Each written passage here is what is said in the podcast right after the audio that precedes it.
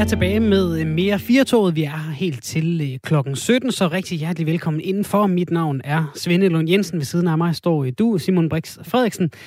I klædt i dagens anledning en øh, rød og hvid fodboldtrøje, jeg ikke ved, hvor stammer fra. Øh, det kan jeg heller ikke fortælle dig, fordi så vil det være reklame. Den, Ah. er, den er fra H&M. jeg synes nok, det ikke ligner en rigtig fod, men den er flot. Tak, sådan lidt retro-agtigt, og så 100% genanvendeligt polyester. Ej, så det er, altså, var du moderne? Jamen, det er simpelthen så moderne. Man skulle næsten tro, at jeg havde siddet i, øh, hvad hedder sådan en faste otte dage foran øh, Christiansborg. Det har jeg ikke. Så du øh, billederne fra, øh, fra i går øh, ude foran Industriens Hus, hvor politiet måtte bruge en vinkelsliber for at skille øh, nogle demonstranter ad, som simpelthen sådan havde, havde øh, altså støbt sig fast til hinanden. Okay.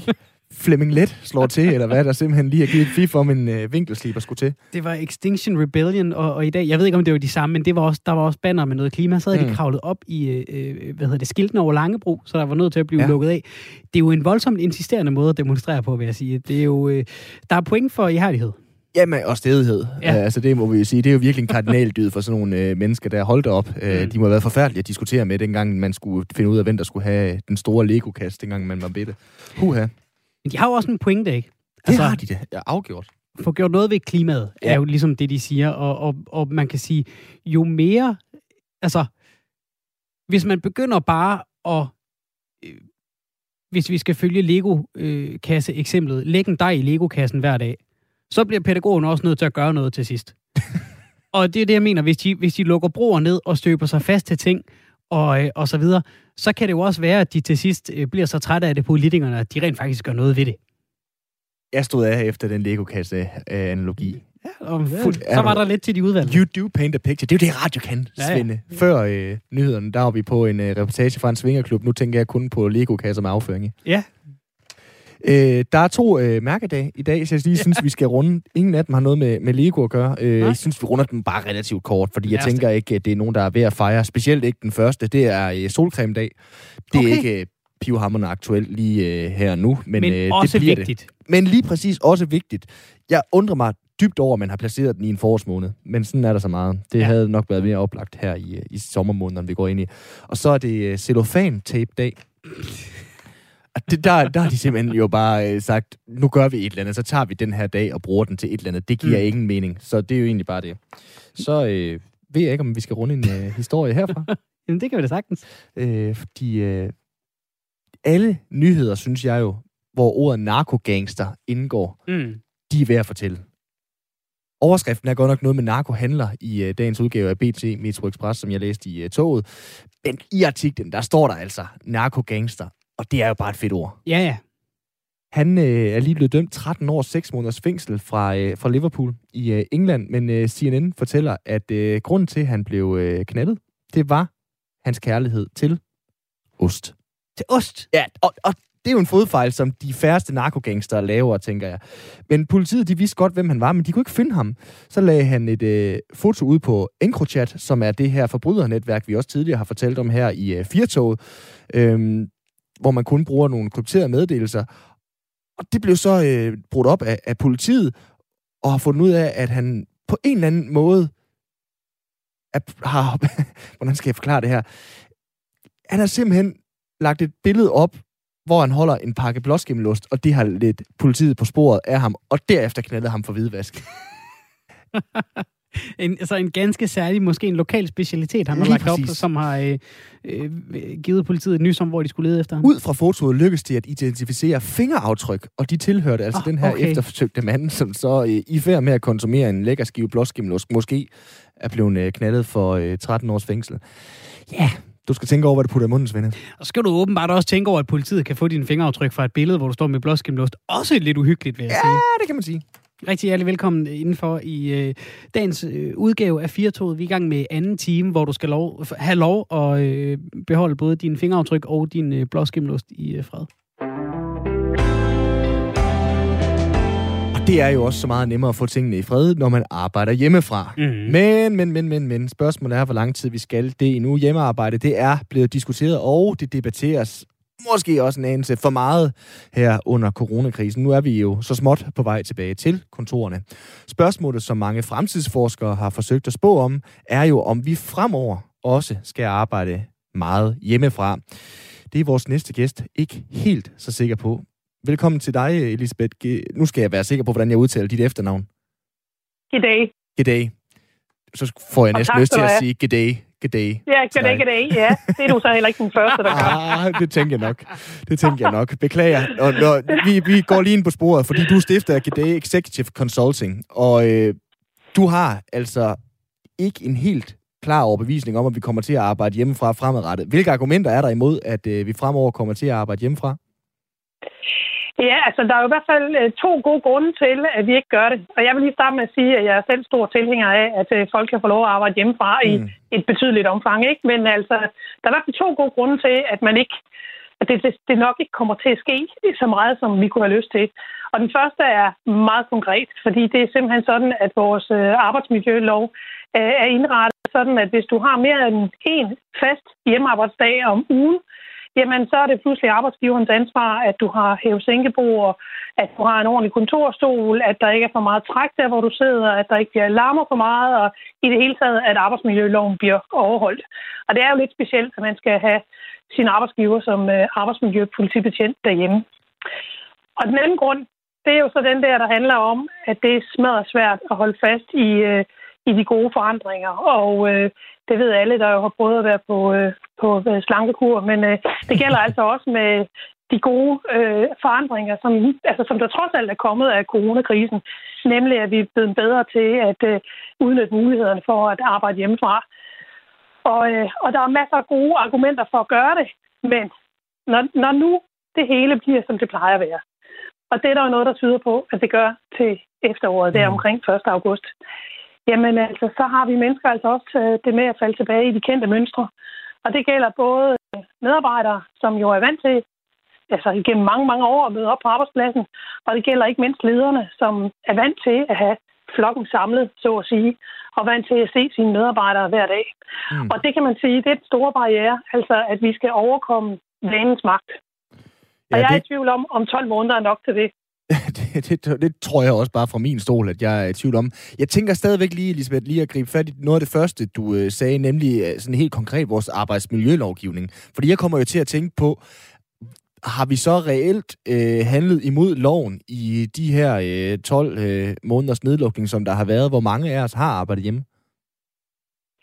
Ja, det er jo et godt spørgsmål, altså, men, men er der ikke, altså nu kender jeg ikke loven i de detaljer, og mm. ved, om der er en force majeure øh, øh, passus. Det vil jeg næsten tro, der er. Ja. Altså, at man under ganske særlige omstændigheder ikke, øh, ikke, ikke, ikke, får, ikke bliver pålagt de her ansvar, men, men altså, ellers så vil jeg sige, så er det som regel sådan med arbejdsmiljøloven, at det er som regel arbejdsgiveren, der er ansvarlig. Mm. Altså, man har det, der hedder omvendt bevisbyrde. Så øh, altså, sandsynligheden taler for, at hvis du arbejder hjemme, og du har gjort det, fordi du ikke kunne andet, så, øh, så er det arbejdsgiveren, der har været ansvarlig for dit arbejdsmiljø derhjemme. Okay. Tror du, at øh, sådan fremadrettet, Elisabeth, at virksomhedslederen de er interesseret i, at de ansatte de skal arbejde hjemme? Altså, jeg vil i hvert fald sige, at jeg taler jo øh, næsten dagligt med virksomhedsledere, hvor jeg mange af dem godt kunne tænke sig, at folk gjorde det. Fordi fordelene er øh, indlysende. Øh, man kan jo bare tage den helt konkrete, at øh, kan en stor virksomhed spare antallet af kvadratmeter, de skal betale for i husleje, fordi medarbejderne ikke har faste kontorpladser, men, men kommer ind øh, måske to eller øh, tre gange om ugen, jamen så er der jo penge hen til bundlinjen. Og det er jo det rigtig gode argument. Og, øh, og samtidig er der også det argument, der viser, at altså, rigtig mange mennesker bliver faktisk mere effektive, når de får lov at arbejde uforstyrret i de gode rammer derhjemme. Og det taler jo også for, at man som arbejdsgiver skal, hvad skal man sige, give muligheder for uh, mere hjemmearbejde. Men på den anden side er der altså det her med, at, uh, at der er lidt, altså der er mange også, der taler om, at at det er sådan en udfordring at få en virksomhedskultur til at fungere, når man ikke ser hinanden ret tit. Og at noget af alt det her kreativitet, at det her med at lige ordne en, en, øh, en problemstilling over kaffemaskinen, eller ved at lige mm. stikke hovedet forbi skrivebordet, det bliver, altså ikke, det bliver altså ikke det samme, når folk er hjemmefra måske to eller tre dage om ugen. Så, så, så det er lidt et blandet svar at give dig. Der er gode argumenter for, men der er altså også argumenter imod. Og så er der jo igen det der med vanens magt og, og følelsen af at have flokken samlet, som, øh, som jeg tror simpelthen er almindeligt menneskelig, og som peger retning af, at hjemmearbejdspladserne ikke fortsætter. Elisabeth, øh, noget af det, jeg synes, der blev, blev snakket om i foråret sidste år, var, at, at nogle af os fandt ud af, om vi er jo mere effektive derhjemme. Og hvis cheferne fandt ud af det, så kunne man måske også blive bange for, at de kunne sige, men du kan da lave øh, det, du før lavede på 37 timer, det kan du lave på 30 timer. Hvor meget fylder sådan, de her bekymringer, øh, både på, både på, på øh, ansatte siden, men også på chefsiden, altså for den der, hvad kan man sige, stigerkonkurrence, man, man går ind i, når vi ligesom skal tilbage og sige, uh, jeg, øh, forsvinder min stol, altså både hjemmefra og fra kontoret, altså er der, er der plads til mig, og, og, og, og cheferne, der jo også, hvad kan man sige, får nogle ansatte tilbage, der også har gjort sig nogle erfaringer måske kommer med, med nye krav og forventninger? Det, jeg synes, det er svært at svare på, fordi jeg, jeg tror at det er ikke som udgangspunkt, der er ret mange, der behøver at være bekymrede over deres øh, jobudsigt. Øh, alene af den grund, at vi kigger ind i et kæmpe opsving i den danske økonomi, og der bliver masser af job at få. Men, øh, men jeg kan da godt være bekymret for, om, øh, om folk kan holde humøret oppe. Fordi altså, vi kan jo se, at der er øh, mange flere i dag, der har en til to hjemmearbejdsdage i forhold til, hvad de havde, altså om ugen, i forhold til, hvad de havde før. Og rigtig mange, det viser blandt andet en stor undersøgelse for Tjøf, øh, rigtig mange er glade for det. Og, øh, og når det nu viser sig, at det ikke kan lade sig gøre, så er der jo en risiko for, at folk bliver øh, skuffet og demotiveret, og at det i sig selv fører til, at man ikke leverer lige så godt, som man ellers ville, hvis man var en, øh, en helt igennem glad medarbejder. Hvor mange ansatte er der i din virksomhed, Elisabeth? Ja, jeg har ikke nogen ansatte. Ah, okay. Jeg er først og fremmest mig selv. Så det er mig selv, der bestemmer, om jeg vil øh, arbejde hjemme, eller, eller, eller jeg vil tage ind på kontoret. Ja. Og jeg tror da, min, min, øh, min fremtid nu arbejder inde i København. Og den er også lidt øh, bestemt af, at der er meget trafik. Så, så hvis det regner udenfor, og jeg ikke kan tage min cykel ind på arbejde, så tror jeg, jeg vil gøre meget for at arbejde hjemmefra den dag. Ja, fordi det er jo ikke øh, igen, fordi vi skal gøre det her til en øh, jurasnak og øh, gøre dig til juridisk ekspert, men jeg kan jo alligevel godt begynde at tænke i det her fremadrettet med arbejdsmiljøloven, om den øh, på en eller anden måde bliver, øh, bliver ændret, eller om vi vil se en hulens masse menige ansatte, som øh, ringer til deres øh, chef ind på kontoret med dollartegn i øjnene og siger, nu vil jeg have et hæve hjem til privaten og til sommerhuset og dit og dat. Tror du, det er det, vi kigger ind i på en eller anden måde? Jeg tror, jeg tror du, skiller, du stiller en konflikt op, som, som, som er meget sjælden. Mm. Fordi det er ikke sådan, folk tænker. Folk, altså, folk tænker jo, at, øh, at, at vi taler sammen om tingene. Mm. Og jeg kan se, at løsningerne er lige så forskellige som antallet af virksomheder. Der er virksomheder, der allerede nu er ved at investere i, øh, i hævsænkebord til folks hjemmeadresser, altså til dem, der gerne vil arbejde hjemmefra. Mm. Det, det, det, det, det er de allerede i gang med. Jeg tror, hvis du spurgte en leverandør hos så kan de tydeligt mærke, at, øh, at det foregår, og der er stor efterspørgsel. Øh, om, om medarbejderne så at sige vil udnytte det til også at arbejde for sommerhuset og lignende, det, det, det tror jeg ikke er mm. folks stil. Der, der plejer at være en vis rimelighed på, på begge sider, tror jeg. Det, det tror jeg absolut vil være undtagelsen. Men, øh, men der er både virksomheder, der vælger det fra, fordi øh, de ikke har råd til at betale de her hjemmearbejdspladser, ud over dem, der er på arbejdspladsen. Jeg har talt med en virksomhed i dag, der havde det på den måde. Og, øh, og så er der øh, andre virksomheder, som går all in. Men for dem, der går all in, der gælder det jo så bare også, at hvis det er fast hjemmearbejde mere end en dag om ugen, jamen øh, så følger der altså også et ansvar, som rækker ud over hæv sænkebordet. Og det skal man jo selvfølgelig have gjort sig klart. Er der noget ved os danskere og arbejdsmarkedet her i Danmark, der gør, at, øh, at vi er sådan særligt disponible for at tænke, ja tak, vi vil gerne fortsætte med at arbejde fra hjemmekontoret? Altså, jeg tror i hvert fald, der er, der er jo et, et, et kulturelt element i det her. Øh, jeg tror ikke kun det er danskere. Jeg tror, der er masser af skandinaver, der har præcis de samme diskussioner. Jeg tror, der er mange i England og i USA, der, der kan følge os. Men, men det vi jo selvfølgelig skal være opmærksom på, det er, at det, der er mange lande, hvor der er prestige i at øh, møde på arbejde i en stor, flot bygning. Og, øh, og det gælder blandt andet øh, udviklingslande eller lande under udvikling, så, så som øh, Kina og Indien, hvor det her at kunne få lov at møde op i en flot kontorbygning, det er altså en del af, af, af fordelene ved at have et job i en, i en virksomhed. Og, øh, og jeg tror bestemt ikke, at der er mange der, der synes, det vil være en fordel at arbejde hjemme en til to dage om ugen. Det var en fornøjelse at have dig med, Elisabeth Giddag. Tak skal du have, og i lige måde. Tak. Altså stifter af G'day Executive Consulting, som vi lige fik præciseret, har fine friheder i forhold til at arbejde hjemme eller på kontor. Svende, 17 er der nu konstateret smittet blandt deltagerne i øh, Brøndby IF Skuldfest. Åh, oh, oh. I går var det 10. Det er i dag torsdag, at Styrelsen for Patientsikkerhed de har øh, meddelt, at øh, der nu er konstateret yderligere syv smittet, og at de fortsat opfordrer dig, hvis du har deltaget, at blive testet enten i dag eller i morgen, og igen efter yderligere to dage. Er du klar til øh, AGF i morgen, hvis de nu sikrer sig Europa, og så deltager i Festivitas? Jeg er klar til en meget afmålt fejring, hvis det skulle lykkes at uh, vinde, men nu skal kampen lige spilles først. Det er her, de dyrker jorden og passer dyrene, Anders og Julius, brødre landmænd. Og da vi besøgte dem første gang for snart to år siden, sluttede Julius sin snak på denne måde. Ja, vi skruer lige lidt ned, øh, fordi at øh, det, vi skal tale om nu, Svende, det er slet og ret national klinodier. Solvognen, guldhornene, H.C. Andersen, Laudrup-familien og manden, vi hørte her, Søren Ryge. Og vi må jo sige, det er store sko i øh, Ryges tilfælde også til store haver, som skal udfyldes, hvis man skal efterfølge nogle af dem. Jeg tænker, at Christian Eriksen han er nødt til at vinde VM eller EM, øh, og her om måneds tid, før han kan blive et øh, klinodier, ikke bare en efterfølger. Og Søren Ryge, som vi primært skal have fat i her, havde jo i 28 år et kamera med i sin have på Danmarks Radio. Nu er det stoppet, og i aften får en ny have så bedste sendetid, når Søren erstatter Søren. Selv siger efterfølgeren til Søren Ryge, at det er en skostørrelse 70, han skal udfylde. Velkommen til dig, Søren Vester. Jo tak, jo tak. Tillykke med jobbet. Ja, tak. Det er jo, det er jo din... fantastisk, at man kan få lov til at gå hjem og hygge sig. Ja, ja, det, er, skal du bare det? Hjemmearbejde, volume 2.0, kan Altså, jeg vil, jeg vil sige, at øh, jeg- har haft travlt siden januar, som også i døgndrift, og godt, man har pandelygt, så man kan arbejde, når der er mørkt. Men det kan man jo se, hvor meget der er blevet nået, for der, er- det er i hvert fald det, der hedder fast arbejde. Men når man elsker at være ude, og det er mit frirum, så kan man ikke, øh, altså, så kan man ikke forlange ret meget mere, kan man? Nej, det lyder jo som en øh, ganske fantastisk øh, arbejdsplads, du har. Alt andet lige, men det er jo samtidig, som du selv siger, også store sko, du skal, du skal udfylde. Hvordan har du det med det?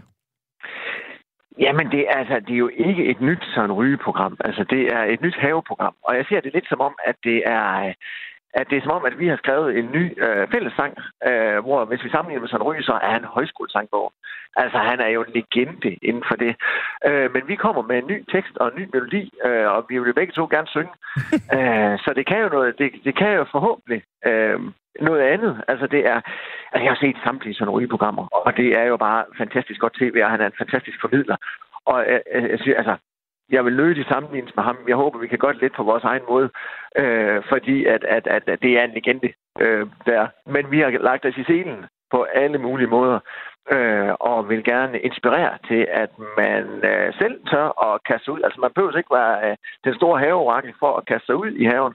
Øh, vi plejer at sige, kun en tåbe frygter ikke haven, men vi prøver. Og så er det bare øh, test øh, og test og test. Og det har vi gjort i fuld skala, fordi vi gør det hjemme i min egen have. Og Søren, jeg ved godt, du prøver lidt at tage dramatikken ud af det ved at bruge det her højskolesangbogs eksempel, men der er jo også vild debat hver gang, der skal noget nyt ind i, ind i sådan en. ja. Hvordan, hvordan har du tænkt dig øh, både at, at gøre det nyt, men så også samtidig værne om, om den her tradition, som, som for mange uværligt vil være forbundet med et haveprogram på, på Danmarks Radio? Øh, jamen, jeg kan sige, at det vi gør, det er, at vi prøver på at holde det så ærligt som muligt. Altså, jeg forbehold, forbeholder mig retten til at fejle. Og øh, det, er, det er, at vi åbner havelån, og så se, hvad vi har gang i af projekter. Og så har vi altså gang i ret mange projekter i, øh, i Tise. Øh, så, så vi bygger en del og hygger med det, vi laver, og, og, og starter ligesom helt fra bunden af, i forhold til, at jeg havde en kæmpe stor græsplæne på 10.000 kvadratmeter. Den laver vi om til et blomsterhav nu. Og altså ærligt, når jeg kigger ud over haven, så er der jo kun øh, brug jord i pt. Øh, så det, man er jo med på rejsen. Altså, vi optager jo hen over sommeren her, så øh, 12 afsnit frem. Så må vi se, hvordan det går. øhm, og, og, og det er ligesom det, vi, vi, øh, vi byder ind til, øh, eller byder op til. Jeg er så så heldig, at vi har optaget noget, vi har været rundt ved forskellige folk og se deres haver. Og det er virkelig fantastisk, fordi der har vi fået lov til at vælge for øverste hylde og finde nogle af de fineste haver, de mest interessante haver i Danmark. Og det har bare været en fest. Altså, det der med at kan komme ud og snakke med folk om deres hjertebørn. Altså, det, det er, der er altid kaffe på kanten ude ved havefolket. Øh, og, og, og det, er, det er jo personligheder, man går ind i. Altså det, det er jo det, når man går op i haven. Vi kan ikke undgås, at ens personlighed øh, smitter af på haven. Og vi har virkelig været i nogle lækre, store, dejlige, åbne haver. Det lyder nærmest som om, at man kan lave en psykoanalyse på at gå en tur i folks have. Lige rigtigt. Det kan man. Altså, det, det, er jo, det er jo, det er, der, det kan man så tænke lidt over, når man, hvis der er nogen, der bruger Roundup eller sprøjtgift i det her have. men, men, men det, er jo det, det er jo det, man kan, fordi, og vi kommer til at, vi har set det mere og mere her i coronatiden, at folk har virkelig trukket sig ud i haven for, at, at det er et frirum. Og det bliver mere forhåbentlig mere og mere personligt rum, også at man ikke bare kopierer, hvad der står ved naboen, eller hvad plantehandlen dikterer, men at man selv tager stilling til, hvordan man vil have sin have. For der er så mange muligheder, om man vil have en vild have, eller man styret have, eller det skal være en have, der bare passer sig selv, eller man bruger lang tid, eller køkkenhave, eller hvad er det. Og det er jo, det er jo, det er jo en kæmpe univers at åbne op. Øh, så der er jo, altså, det er jo derfor, der er kunne lave havefjernsyn i så mange år. Det er jo fordi, at det er en utømmelig kilde. Jamen, det er jo sjovt, øh, vi har den her snak et eller andet sted, Søren, fordi vi danser både om, om hvad kan man sige, det, det muljord, du står på, som er noget øh, Søren Ryge. Et eller andet sted, så prøver du så også at være Søren Vester i kraft af dig selv. Altså, hvordan sørger du... Nej, det er det. Fordi, hvordan sørger du for at balancere det på en eller anden måde? Altså, du vælger at følge op på en programtradition, men samtidig vil du også gerne være et program i dig selv. Øh, nej, jeg vil helt, altså det er netop, øh, det er nemlig ikke sådan Vester, vi ser her, altså det er sådan Vesters have. Mm. Så det er jo ikke, min familie er ikke med på den der. Det, når du kigger bare på mig, så kan jeg det er dit projekt. Altså, så er jeg meget stemt mod at af. Øh, men det er jo min passion. Det er jo mit frirum. Øh, så på den måde får man jo en fli af, at, uh, hvad Søren Vester han går og laver. Men, men det er haven, og det er den der, det er et kreative øh, frirum, det er det, vi gerne vil under, fordi at, øh, jeg, også, jeg bygger jo en del i forhold til, at det ikke kun er planter. Øh, fordi for mig er, er det et uderum, vi er i. Og, øh, og det tror jeg også er, er, er forskel for, at, at, at, at, at det ikke... Øh, mange haveprogrammer, der har man fat i de helt store hoveder til, der kan alt i latinske navne på fornavn med planterne. Der er jeg jo ikke. Altså, jeg har en god grundbasisviden i, øh, hvordan man får en have til at fungere, fordi jeg har gået i den i alle år. Men, men min øh, speciale, det ligger inden for, for rum og møbler. Det der med, at, hvad, skal det her, hvad skal det her rum kunne for at, øh, at fungere? Hvordan bliver det hyggeligt? Og det, og det er det, vi tager med ud. Altså, vi forlænger vores hus ud i haven nu. Og øh, det er også der, jeg, altså, jeg skal ærligt indrømme, der er også, det er også givet mig selv nogle benspænd, fordi normalt, hvis når man laver i, altså vi laver boligfjernsyn i, i mange år, i forhold til hus til hals og sådan noget, altså så kan vi altid bare arbejde igennem, og vi kan male en hel nat, mm. og så når vi det. Det kan man ikke her. Der kan man plante, og så kan man kigge på det gror, og så kan man krydse fingre for, og nøse om det, og, og gøre alt, hvad der overhovedet er af, tricks i bogen til at få det til at gro, men det er på plantens præmisser. Og det er dusme også en god læring til Søren Vester og resten af verden, at man må samtidig bare sætte sig lidt tilbage og så se, øh, hvad, hvordan går det her? Nu nævner du selv i, i Hus til Halsen, som mange nok øh, kender dig fra, så er du altså også... Øh, som vi er i gang med nu også. Som I også er i gang med nu, så er der også lige kigget ja. med, med den øh, fan. Du er også uddannet designer, Søren. Altså, er dit øh, program et, øh, eller din have, en, en have til tiden? Altså det folk, de gerne vil pusle med lige nu? Eller er der mere den her tidslom over det, som også Søren Ryge værnede om? Øh, pas. Øh, altså det, for mig er det en altså, det er jo, jeg tror, man, man kan se sig selv i den, hvis man er en uh, 43-årig ung mand i spåndpladealderen. uh, altså, det er jo min have. Og det er også derfor, at vi er ude og se mange andre haver. Mm. Netop for at vise, at det ikke kun er den måde, som jeg gør det på, men at det er en kæmpe stor familie af, af forskellige haver. Uh, men, men jeg tror, mange kan genkende til uh, den måde, at, at vi laver haven på. Altså, jeg holder jo selv den der have, altså jeg vrider armen rundt på mine unger indimellem, der skal hjælpe mig, og heldigvis har nogle forældre, der også stadigvæk kommer og hjælper med, med det, fordi at det er et stort projekt indimellem. Men, men ellers er det mig selv, der holder. Der er ikke noget firma eller noget, der kommer ind og hjælper fra sidelinjen. Og det tror jeg, mange kan gentænde over, hvordan er det, vi får holdt den her og gjort det her. Vi vil gerne have det som frirum, men det skal også være pænt, og hvad gør man i, uh, for at få det her til at passe i, i, i daglig der? Og der skal jeg så sige, at jeg har jo bare givet gas. Altså mm. 10.000 kvadratmeter gas. Så altså, jeg vil lade være med at kopiere det her i en til en. Jeg vil lige se, hvordan jeg når sig i det, og så, og så, uh, og så tage det, man kan bruge af det om også tid, fordi så det ved erfaring. Kan man vi... kopiere lidt af det her, hvis man også bare har en altankasse på Frederiksberg? Lige nøjagtigt fordi man kan jo plante det samme i krukker, og det viser vi også. Altså det, man kan nemlig få inspiration for det her, om du har en altankasse, eller om du har en stor landbrugshave. Det er mere den der med, at man tør at give sig i kast med at sætte nogle frø, så for at få noget jord, du kan sætte noget i, øh, og så bare øh, test, test, mm. test. Altså få, man skulle gerne sidde med en, en lyst til at gå ud i haven, og så prøve det. Hvad skal du lave de næste 28 år? Øh, have, have og have. Tusind tak, fordi du var med her, Søren. Velbekomme. Altså Hej. øh, Søren Vester, som øh, i aften på øh, Danmarks Radio har øh, premiere på Søren Vesters øh, have, som altså følger op på øh, 28 års tv-klenodie-historie med Søren Ryge. Hvor mange Søren Ryge-programmer du set, Svende? Måske halvandet. Eller noget, alle sammen. Ja.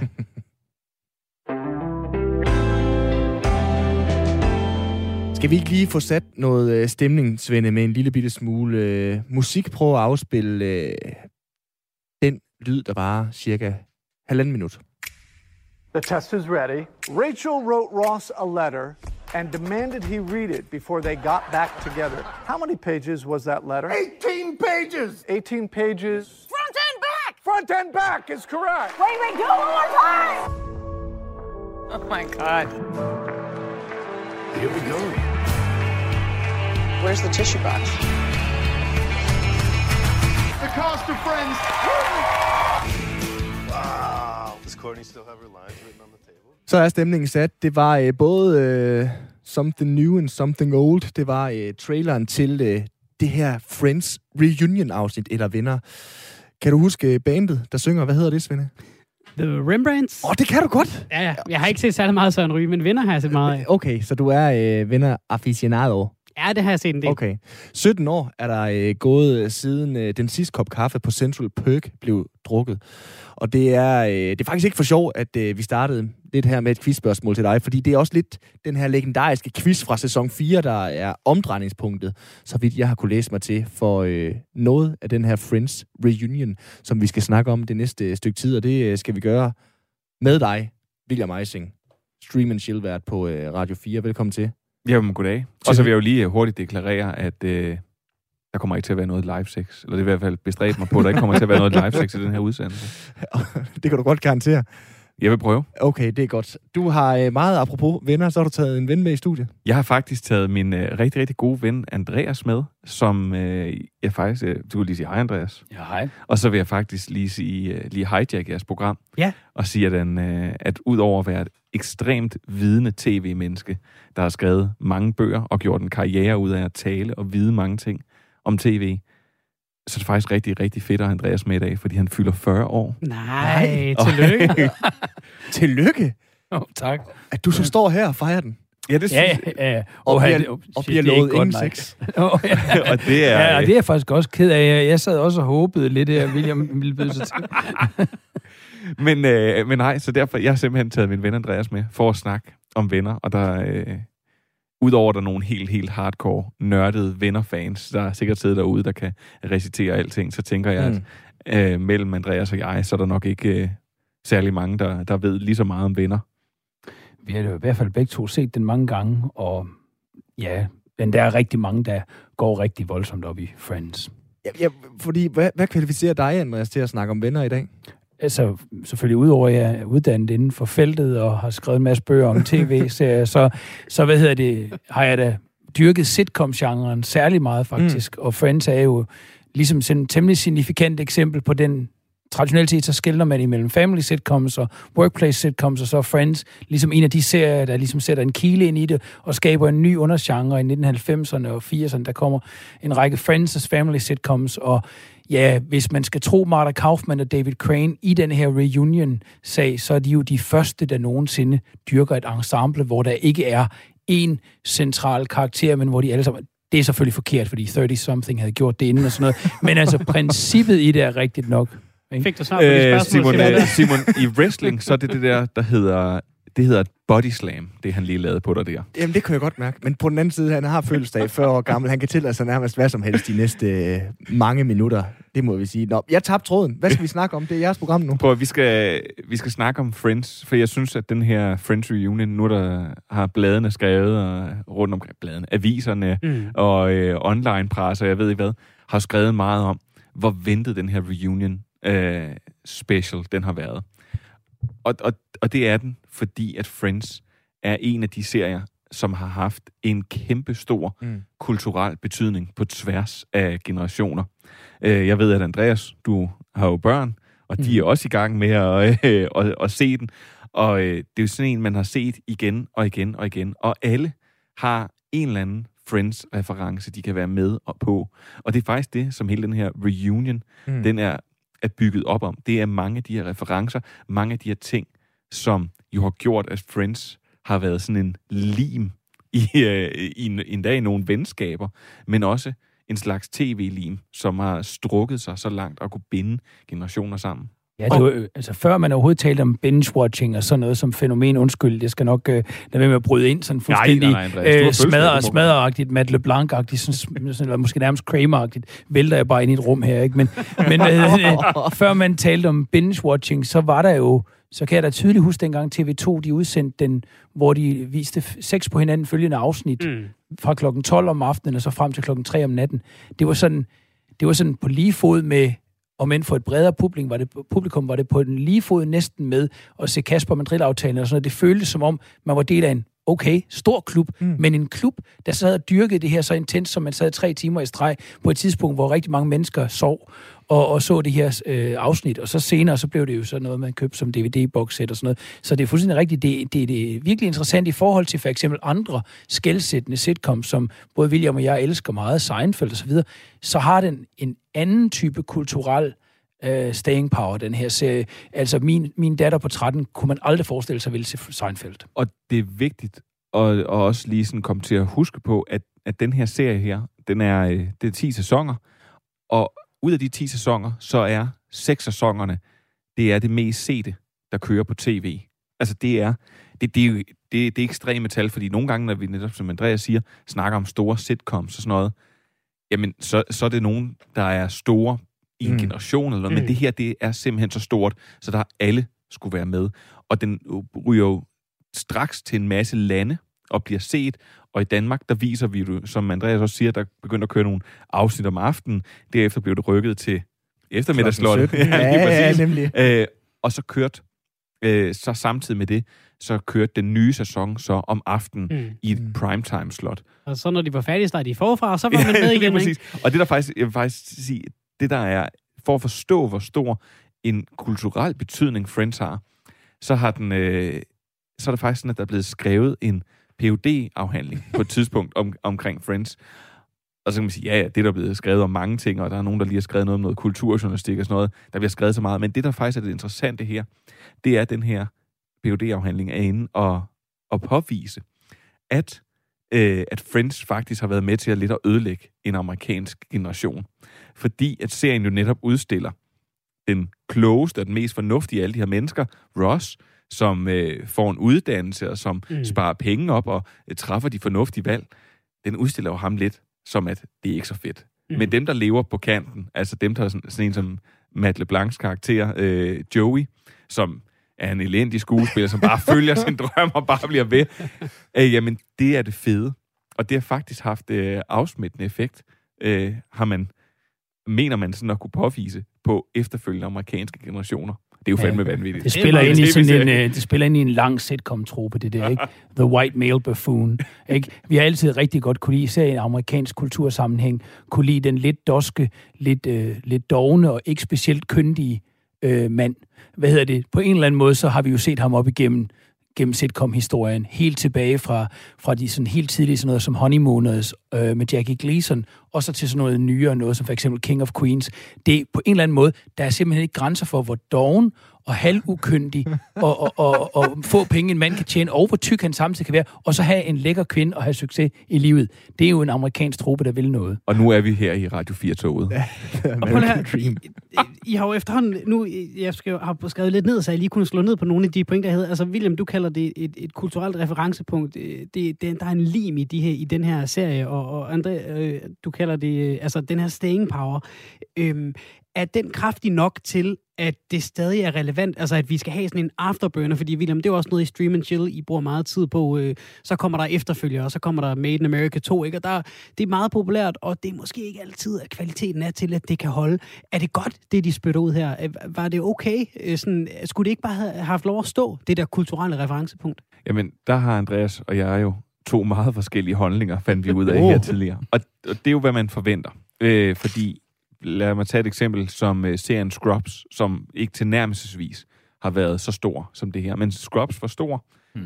og de lavede en reunion-sæson, hvor de prøvede at genopfinde sig selv, og hvor at altså serien, serien er, det er vidderligt noget af det mest elendige tv, jeg nogensinde Mm. har set. Øh, så fik vi lige det på plads. Men det der Jeg faktisk... kan godt lide Scrubs. Jamen, ikke, ikke, du kan ikke lide den sidste sæson. Nå, nej, nej, nej, nej, nej det var det, vi jeg var enige om. Ja, Scrubs er godt. Nå. Men det, der jo faktisk er her, det er, at, at det her det er en reunion special som en, en hyldest. Altså, jeg vil lige sige, at hvis man ikke kan lide amerikansk, altså sådan ærke-amerikanske tv-traditioner, og det er ikke noget, vi har sådan har oplevet særlig meget i Danmark, men vi har jo for eksempel ikke været særlig glade for sådan nogle øh, aftentalkshows og sådan noget. Mm. Det har vi ikke rigtig landet mm. til. Og det betyder, at, at den her sådan lidt kitschede, lidt, øh, lidt påduttet, men også sådan utrolig opsatte på en virkelig flot måde, hyldest til tv-show, der er stoppet for 17 år siden. Der er nogen, der vil sætte sig og se det her, og så sige, hold kæft, hvor ser det kunstigt ud. Og jeg sagde jo, da Simon han, øh, han ringede og sagde, please William, vil du ikke godt, vil du ikke godt komme i vores radioprogram og snakke om Friends? Øh, det er samtalen en til en, jeg lige gengav der. Øh, Så sagde jeg jo, du er godt klar over, at den trailer der, den ser helt af helvede til ud. Og traileren ser helt af helvede til ud, og det gør de for resten også. Der er vist løbet lidt meget botox gennem floden. Ja, Men de det, vil ligner jo sige- lidt, altså de ligner lidt, når du har en rød peber til at ligge i køleskabet. Øh, modsat hvis den ligger udenfor, ikke? Du kan se, den er blevet for gammel, men du kan ikke rigtig se, den er blevet for gammel. Ej, det er virkelig slemt. Udover Matt LeBlanc og Lisa Kudrow, som faktisk har ældet sig rimelig flot. Alle de andre, det er, de har simpelthen fået lavet lidt for meget arbejde. Mm. Men det, jeg faktisk vil sige, det er, at den her hyldest her, den kunne jeg rigtig godt lide. Ja. Og, jeg, og det er to stive timer, næsten, man sidder. og, jeg, og jeg åd det simpelthen råt, fordi det er bare, som du siger, det er bygget op omkring det her. Der er faktisk også nogle afsløringer, som vi ikke vil afsløre her, som jeg synes, man skal se. Mm. Men jeg kunne mærke, at, øh, at lige det, jeg sad der, så skrev jeg også til Andreas, vi laver en Friends special i øh, Stream and Chill. Det er ellers noget, jeg har afholdt mig fra.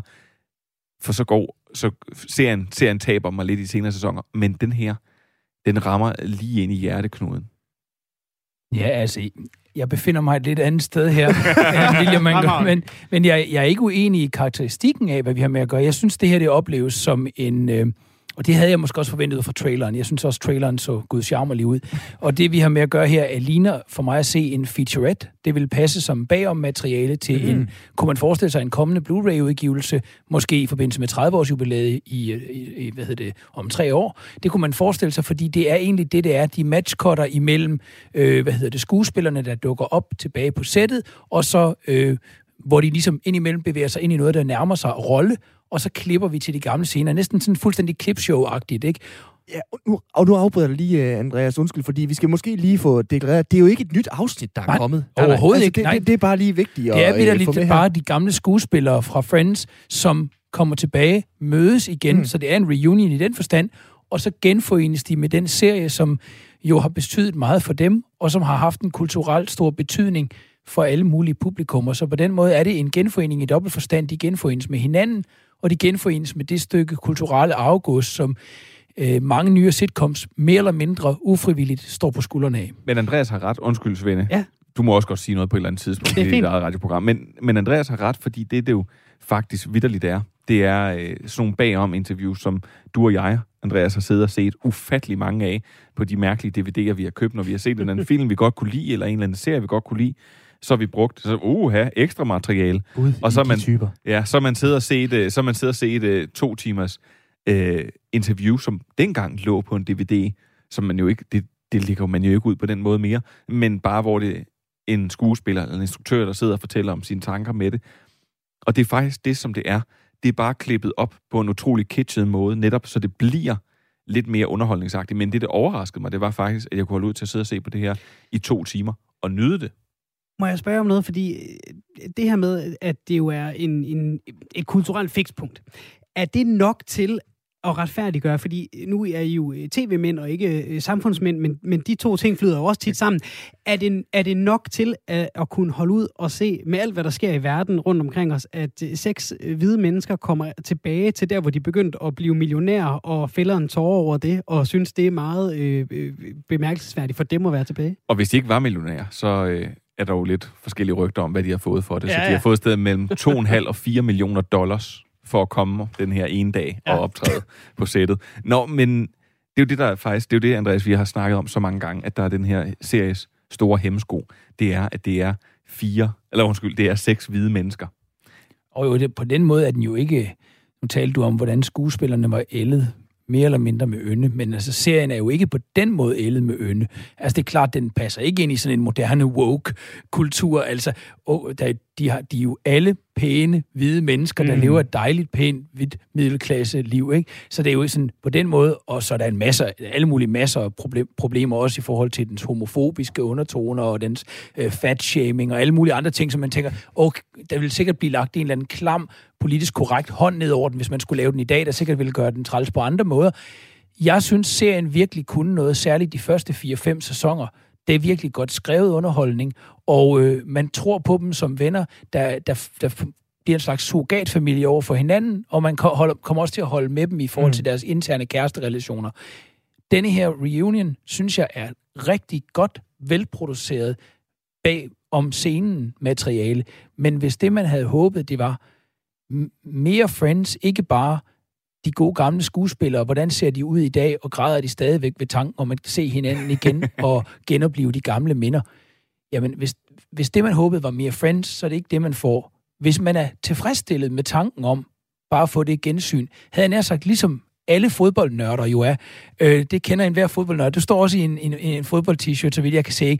Jeg er selv meget glad for fodbold. Vi kender da om noget, det der med, at åh, så genser vi lige mm. nogle highlights fra 1992 eller fra 80'er-drengen, ikke? Og så ser vi ser nogle billeder derfra det. Og kunne man forestille sig, hvis man krydder det med, at Flemming Toft var der, og sådan nogle indklip til Vilfort, og sådan nogen, der sidder og siger noget. Det er fuldstændig... Ja, du, du, du er på. Det, ja, ja, Nå, ja, men hvis man er til det, så Nå, det er det, det, det er. Se, CDBU-præsentationsvideoen. Mm. Altså, ja. da, da Richard Møllers søn står der, hold kæft mand, så læger skulle da det ikke. Ja, bare det hiver jeg, det hiver jeg, Nå, men, og, og det vil jo sige, at det her, det du skal se det som det her, det her, det er et, øh, et af de største stykker popkultur, vi har liggende i mm. tv-kategorien. Øh, det er en komplet ufarlig serie, og som Andreas også siger, med masser af huller, med masser af skønhedsfejl.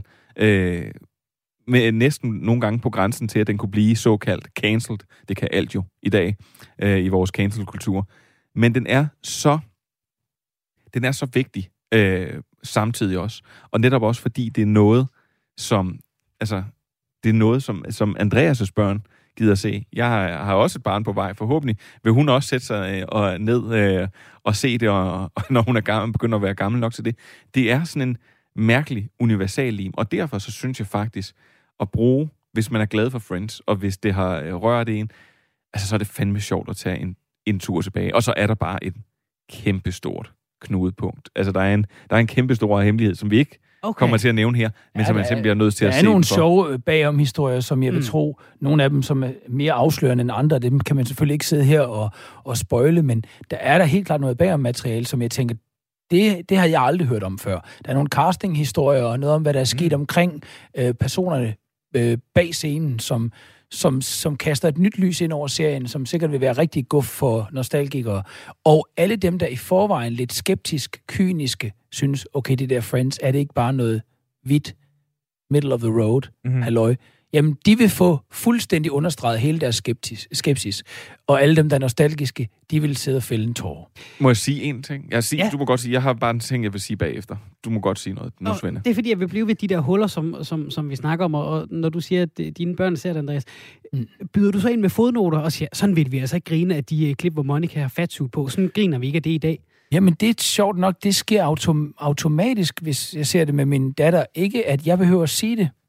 Det er simpelthen det er utroligt, som kulturen har gennemslagskraft der. Mm. Det vil hun naturligt selv bemærke. Ja. Hun griner af det og synes, det er vanvittigt morsomt. Hun kan også godt lide How I Met Your Mother og sådan noget. Ja. Der er ligesom nogle af de der How I Met Your Mother virker som om, måske også fordi den ligger på en streamingtjeneste selvfølgelig, men den og Modern Family og Friends virker som om, det er nogle af de der lidt ældre, eh, de, jeg ved godt, de to andre er ikke helt så gamle som Friends, men alligevel serier, som virkelig stadigvæk er populære blandt det unge, sådan lige til starten af teenage-publikummet der. Mm. Og øh, hun bemærker automatisk, det, det er mærkeligt det der, eller hvorfor skal der gøres grin med, at hun var så tyk, eller, mm. eller øh, sådan noget. Men det ændrer ikke ved, at hun finder det vanvittigt underholdende. Mm. Og øh, altså, hun, hun kunne simpelthen ikke slæbe sig igennem et afsnit af Twin Peaks, vel? Det har jeg da prøvet mm. at tvinge ned i hende. Altså, så det er jo, hvad hedder det? Ja, ja. Så altså, det er jo, der er en masse eksempler på serier, der har haft en eller anden kulturel betydning, men som bare ikke på samme måde vil tiltale automatisk et ungt publikum i dag. Og Friends det gælder også, når jeg har undervist på gymnasie, årgang efter årgang. Spørger man, hvad ser de? de nævner bare Friends hvert år. Hvorfor hulen er det, den kan noget i Danmark? Altså, den, altså det er jo... Jeg har set den. Øh, min søster, hun kan nærmest ikke komme med en øh, reference, uden at den er fra venner. Altså, jeg er ved at kvæle hende nogle gange, men altså, hvorfor er det, den kan noget i Danmark, tror jeg? Men, men hvis du ser, der er, der er sådan nogle helt basale øh, basic ting i den, som for eksempel, der er jo mange, der siger, ej, det er en af de bedste, stærkeste kærlighedshistorier. Og det er faktisk sjovt, hvis du sætter dig ned og tæller sammen, så er øh, Ross og Rachel ud af, ud af 10 sæsoner, så øh, kan vi nærmest øh, kode det ned til, at de er kærester i 10 procent. Mm. Og så er det bare ellers en helt will they, won't they? Hvad kommer der til at ske? Og det koger man simpelthen så meget suppe på, så der er noget, øh, noget sådan helt, som vi snakker om, noget soapet, altså noget afhængighedskraft i den. Men derudover, så er det også bare en, altså det er lykke på tv. Mm. Det er jo egentlig det liv, som man måske egentlig gerne vil have. Altså, det er jo en dybt urealistisk lejlighed, skulle jeg bare lige sige, hvis man bor i det. altså, for en, der, for en, der flyttede hjemmefra første gang, øh, om der var renters control eller ej. Altså, det, jeg, jeg boede på 17 kvadratmeter eller sådan noget. De, de bor i en kæmpestor, fed lejlighed, som hvis folk boede i den i New York, som de aldrig nogensinde ville give op. Men, men den sælger jo sådan en eller anden form for lykke. Den sælger det der fede liv, og at de hver dag kan hænge ud dernede og drikke kaffe, og de har nogle... De har godt nok meget fritid. Ja, de har meget fritid, og det er meget ubekymret. Men den er jo også selv bevidst om det, uden den bliver sådan postmoderne, metafiktiv, så er den selv bevidst om undervejs, at den er dybt urealistisk, fordi altså, så er der jo det der afsnit for eksempel, hvor de dukker op, og så sidder der nogen i sofaen, mm. inde i Central Perk, ikke? og så tænker man, og det er sjovt, den, det er sjovt fundet på som et lille gimmick. Der er alligevel et lille nik til, okay, vi kan godt se, det er dybt urealistisk, at vi har den her vennegruppe, der bare per definition har centersofaen inde i den samme. men der er der også, der er også et afsnit, og nu begynder referencerne, Jamen, men der er også et afsnit, skulle jeg sige, hvor, at, øh, hvor de alle sammen sidder og beklager sig over deres øh, chef, øh, deres chef og deres arbejde. Og så siger, øh, så tror jeg, det er Joey, der sidder der, som jo netop er den arbejdsløse af dem, og så siger, jeg skulle da godt forstå, at, altså, at I ikke er populære på arbejdet. Altså, det, det er middag. I sidder her og drikker kaffe. Ja, det kan du se, altså. Det men, men, det, men det er bare sådan nogle ting, der... Fordi det netop har kørt igen og igen og igen. Altså, så det, det er bare sjovt. We were on a break. Ja, den altså, kender vi alle sammen. Ja. Og der er jo en sitcom-teoretiker, der hedder Brett Mills. Han er en af de helt store forskere på området. Og hele hans bog har som forside et, et stil fra en senere sæson af Friends, og hovedeksemplet, han bruger derinde, ikke på den klassiske sitcom, fordi den går selvfølgelig lang tid længere tilbage, men hovedeksemplet derinde i bogen på, hvordan en, en, en gedin, almindelig sitcom er bygget op, det er Friends. Og han illustrerer faktisk også i den bog ret fint, hvor ekstremt indforstået Friends er, men at den formår, samtidig med at den er meget indforstået. Der kan jo være nogle sjove jokes, hvor Monica, hun bliver klippet af, eller undskyld, hvad hedder det, Phoebe, hun øh, klipper Monica, og, og hun vil gerne klippes ligesom øh, Demi Moore, og Phoebe kommer til at øh, fejle mellem Dudley Moore og Demi Moore. Allerede der, så kræver det faktisk, at man har nogle viden om, hvem fanden er Dudley Moore, ikke? Mm. Og så begynder de, øh, vi klipper, får nogle reaktionsskud af Chandler og, og Ross, der sådan kommenterer undervejs på det, og siger sådan noget, ah, øh, hvad hedder det, That's a 10 og sådan noget. Og alle de der små ting, de laver, det det er referencer til en del af filmografien for Dudley Moore. Det er ekstremt indforstået. Det vil, det vil min datter ikke have en, en kinamands chance for at forstå en skid af. Hvad er det så alligevel, der gør, det er så utroligt sjovt? Det, det er bare fordi, det er din håndværk. Der, det er klippet rigtigt. De bruger laugh-tracket, som selvfølgelig er en gammeldags ting. De bruger det rigtigt, understøttet af reaktionsspillet på den rigtige tidspunkt. Så det er sådan, det er ligesom om, man har gjort noget, der i virkeligheden kunne være meget indforstået og næsten Family Guy-agtigt meget bredt. Øhm, altså, det lyder men, sådan men, helt, det ved jeg godt, det ikke er tv-serie, men det er så øh, filmserie, men det lyder helt marvelagtigt med de der in-joke-referencer. Altså, man føler sig mange, en del af en klub, eller hvad? Det er jo det, som den sådan moderne sitcom begyndte at blive bygget meget op om. Altså, mm. man netop trækker referencer udefra, og så er det jo netop, hvor, hvor mange lag joken forstår du, men, men joken virker, hvis du bare forstår det første lag. Og det, som jeg synes, vi egentlig glemmer faktisk at nævne, og det er jo også en kerne i, at vi alle sammen kan lide Friends, det er, at man har opstillet det på seks forskellige persontyper. Mm. Mm. Så, man, så alle kan se sig øh, selv i dem. Øh, man kommer altid til at tænke, jeg, jeg synes, det var så sjovt, da Sex and the City kørte, og så skulle man sidde, og så skulle man sige, Svende, You're such, a, you're such a Samantha. øh, men, men, men, men, alle, men, men, men alle kan jo spejle sig selv i en af de her venner her. Mm. Alle kan se noget af sig selv. Og, og, og det, er jo, det, er jo, det er jo det første, det er den her genkendelse, det er den her spejling øh, af simpelthen, hvad det, hvad det er. Andreas, med de meget sådan, faglige briller, så nu nævner du en, en, en sitcom-teoretiker, som, som fremhæver øh, Friends. For mig så er Friends jo ikke øh, sådan, altså sitcom scene. Det har jeg aldrig tænkt det som. Jeg har altid lidt tænkt det som, som bolognesen, ikke? Altså den, Mhm. mm-hmm. det sikre kort, der altid virker. Mhm. Mm-hmm. Hvor placerer du den? Altså, fordi der, der, der er jo også andre ting, som, som er kommet før det. Det står jo på ryggen af mange ting. Synes du også, at det er der, genren topper? Er der noget, der taler for det? Eller, eller er det måske lidt mere et mismask af forskellige ting? Nej, jeg synes ikke, man kan sige, at det er genren senigt, eller det er der, hvor det topper. Jeg synes klart, at der er mere banebrydende øh, sitcoms lang tid før øh, Friends nogensinde kommer ud, Mm. øh, både i, i Storbritannien og i USA. Og jeg synes også, at der er kommet langt mere eksperimenterende sitcoms efterfølgende. Mm. Friends er, jeg synes egentlig, Bolognese, det, er- det er da egentlig en meget reel betegnelse.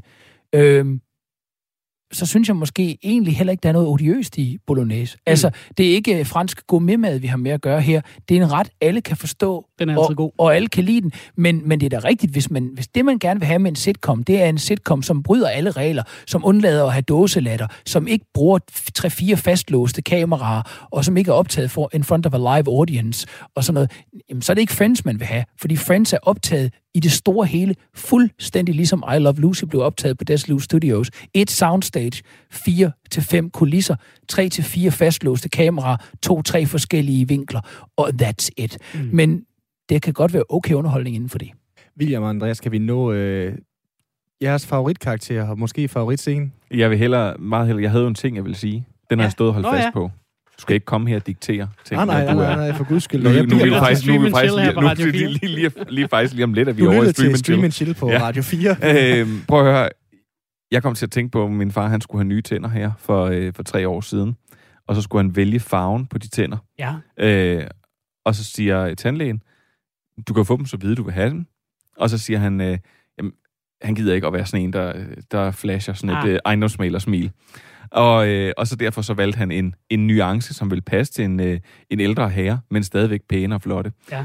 Øh, Matthew Perry, han har fået lavet tænder i øh, sit fravær fra skærmen, og udover at han har fået så meget Botox, at han er helt glat i panden, Ja. så er hans tænder den hvideste farve, jeg nogensinde har set Han har simpelthen lavet en Ross Ja, i virkeligheden. ja, det har han virkelig lavet en Ross. Fantastisk, Svende. Prøv at se, sådan binder man lige et program sammen. Præcis. Vi har heller ikke mere tid. Så jeg er spændt på, om der kommer så nogle gode krøller i øh, jeres øh, Stream and Chill, om ikke så forfærdeligt længe. Tak fordi I kom forbi. Jamen selv tak. Selv tak. Og Andreas skal jo faktisk ud og spise fransk i dag, fordi det er hans 40-års fødselsdag. det, det, det er fint. Så tager vi andre noget bolognese. Stort tillykke øh, til, øh, til dig, Andreas, og tusind tak for besøget til jer begge to. Det var en øh, tak. fornøjelse.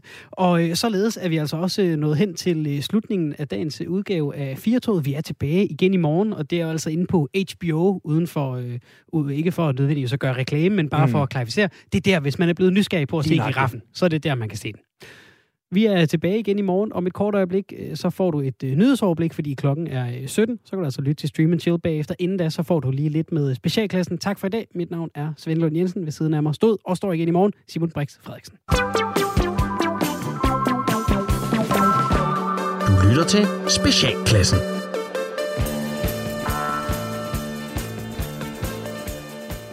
Velkommen til Dyrebrevkassen. I denne uge, der har jeg modtaget et brev fra svanen David, som føler sig lidt i klemme i sin forældres skilsmisse, og David han skriver. Kære dyrebrevkasse, jeg har været længe om at tage mig sammen op og skrive ind til jer, men nu kan jeg ikke holde det ud mere. Hele min verden ramler for mig. Mine forældre skal skilles. Det er kommet totalt bag på mig. Det er klart, jeg har hørt dem skændes, men det gør de jo altid, så jeg troede bare, det var sådan, de talte sammen. Men det viser sig, at de har haft det mega dårligt i mange år, men de har kun holdt sammen på grund af mig. Og så spørger jeg bare, hvorfor fanden kan de så ikke holde ud, indtil jeg flyttede hjemmefra? Eller bare indtil jeg skal på efterskole. Jeg troede, at svaner var sammen for evigt, men nu har jeg totalt mistet troen på kærligheden og samhørighed. Alt er frygteligt. Det er synd for mig. Suk. Venlig hilsen. Stakkels mig, David. Ja, kære stakkels dig, David. ja, jeg tror altså, du skal indse, at dine forældre, de ikke ødelægger dig ved at blive skilt. Selvfølgelig så kommer det til at ændre dit liv, men hvorfor skulle de to dog køre hinanden ned igennem flere år, bare fordi at du har et behov for status quo? Det vil faktisk være mere ødelæggende for jer alle tre, hvis dine forældre bliver sammen og så spreder negativ energi hver dag. det her, det handler faktisk ikke om dig. Det handler om dine forældre. Så prøv at lukke røven, og i stedet for at ønske dine forældre ind i et dårligt forhold, så hjælp dem med at finde det positive i jeres nye liv. Venlig hilsen, dyreprøvekassen.